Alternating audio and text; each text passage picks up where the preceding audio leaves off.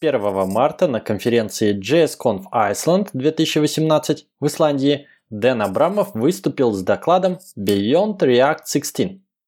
Видео уже доступно, также в блоге React вышел пост на эту же тему, ссылки приложу в шоу-ноты. Дэн впечатлил парочкой демо-приложений и сессии live-coding а почти без багов. Всем рекомендую к просмотру, а для затравки кратко расскажу про второе демо-приложение, всего за 5 минут. Итак, поехали. В ходе live-coding сессии мы увидели приложение со списком фильмов. При клике на название фильма открывается карточка с подробностями, постер, описание, рейтинг и чуть ниже список рецензий. Карточка фильма концептуально состоит из двух блоков. Основная информация о фильме сверху и список рецензий ниже. Оба блока информации загружаются с сервера асинхронно в два раздельных запроса. Пока загрузка основной информации о фильме не завершилась, мы все еще видим изначальный список фильмов и небольшой спиннер напротив выбранного названия. А как только основная информация загрузилась, мы рендерим карточку фильма, при этом невзирая на список рецензий. Может быть, они уже успели загрузиться, а может еще нет, неважно. Как только запрос к серверу на список рецензий также вернет результат, они будут показаны ниже под основной информацией о фильме.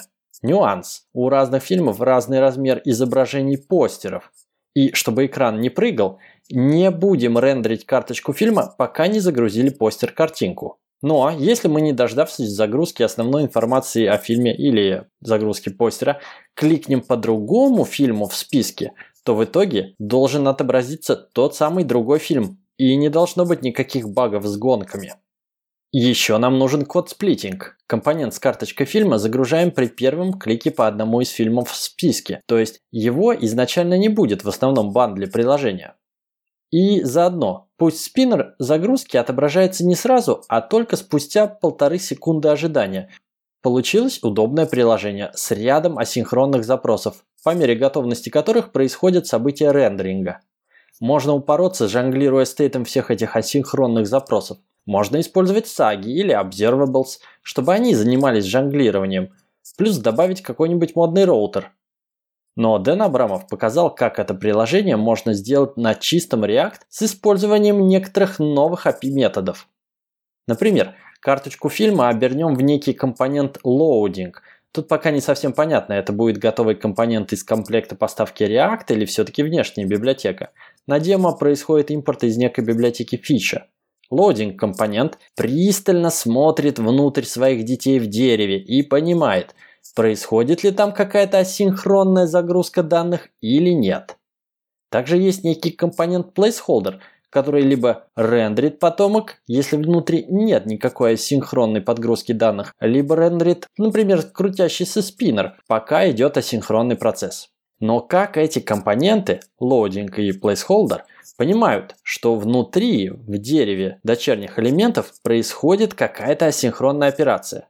Дело в том, что для обращения к серверу Дэн использует специальный фетчер, который, внимание, вызывается непосредственно в методе render.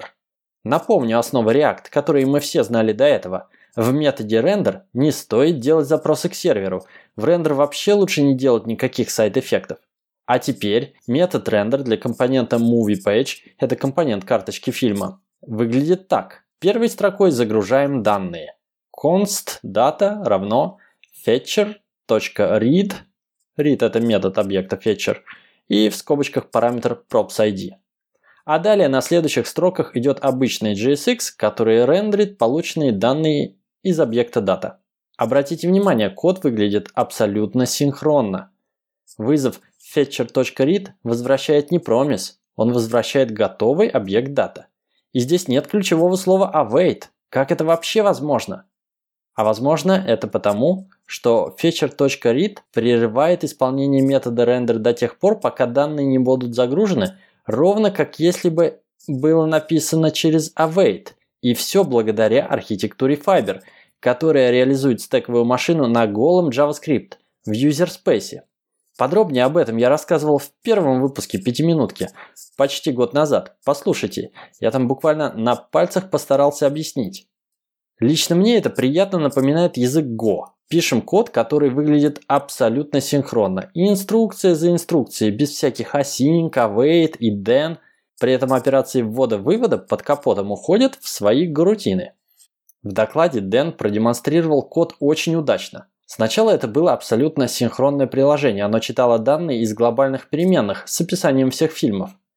Далее Дэн постепенно рефакторил заменяя чтение из глобальных переменных на синхронные вызовы к серверу с использованием этих самых новых методов, в частности того fetcher, и благодаря чему Fiber умно управляет потоком исполнений и последовательностью рендера компонент, откладывая на потом те компоненты, к которым данные еще не получены.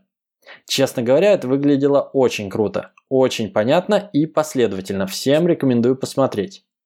Перед этим было и другое демо-приложение, показывающее хитрые алгоритмы приоритизации рендеринга, чтобы пользовательский интерфейс оставался отзывчивым, чтобы браузер не замирал, даже если у нас строится очень сложное дерево компонент.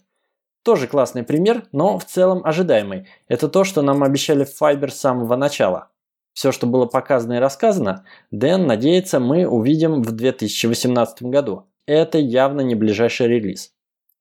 Как сказал Алекс Канонников, широко известный в узких кругах популяризатор Ember, разработчики React в правильную сторону смотрят, в сторону Ember. Через пару месяцев появятся сабстейты с лоудерами, а потом вообще Дэн скажет «Все, надоело, вот вам адаптер для Ember, рендерите Ember через React и отстаньте от меня с архитектурой». В связи с этим расскажу анекдот. Заходит React в бар, видит красивую женщину у барной стойки. «Мадам, вас угостить? Как вас зовут?» «Эмбер», – отвечает она. Реактор разворачивается и уходит.